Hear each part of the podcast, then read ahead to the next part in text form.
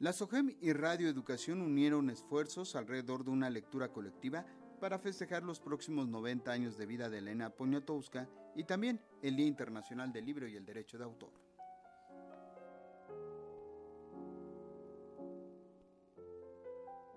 Mamá, ¿allá atrás se acaba el mundo?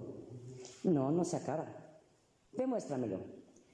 Te voy a llevar más lejos, más lejos de lo que se ve a simple vista. Lorenzo miraba el horizonte enrojecido al atardecer mientras escuchaba a su madre. Florencia era su cómplice, su amiga. Se entendían con solo mirarse. Por eso la madre se doblegó a la urgencia en la voz de su hijo y al día siguiente, con su pequeño de la mano, compró un pasaje en medio de vagón de segunda para Cuautla en la estación de San Lorenzo. Que la locomotora arrancara emocionó a Lorenzo, pero ver huir el paisaje en sentido inverso, despidiéndose de él, lo llenó de asombro. Y es que hay novelas que se pueden leer en solo dos horas, pero historias que nos dejan marcados todo el tiempo.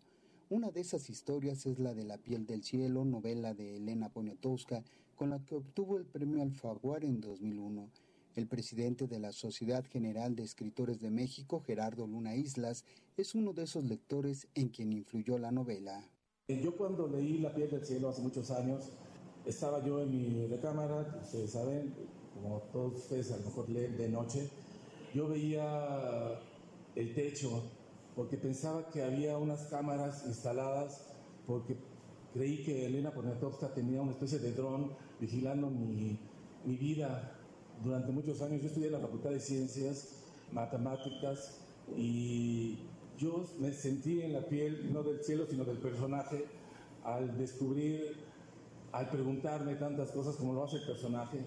La SOGEM y Radio Educación se unieron para celebrar los próximos 90 años de vida de Elena Poniatowska, pero sobre todo de participar en los festejos por el Día Internacional del Libro y el Derecho de Autor, precisamente con la lectura de La piel del cielo, Ahora escuchemos a Gabriel Sosa Plata, director de nuestra emisora. Hay que celebrar el libro, pues evidentemente que leyendo, leyendo libros.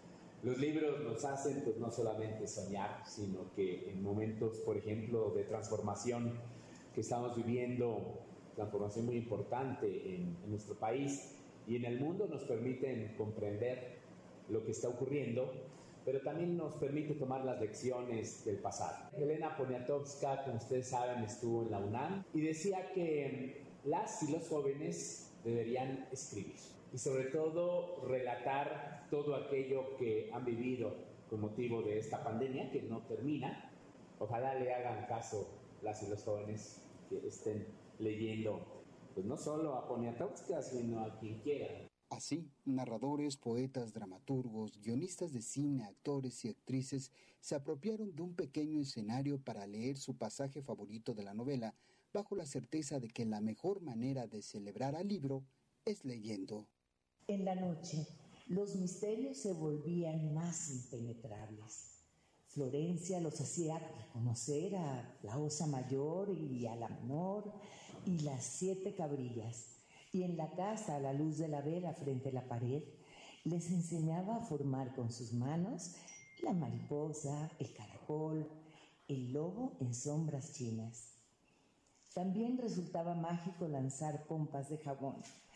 Flotan porque pesan menos que el aire, les decía. Y de ahí allá hablar de los hermanos Wright. No había más que un paso. Y Lorenzo lo dio de la mano de Florencia. Para Radio Educación, Jesús Alejo Santiago.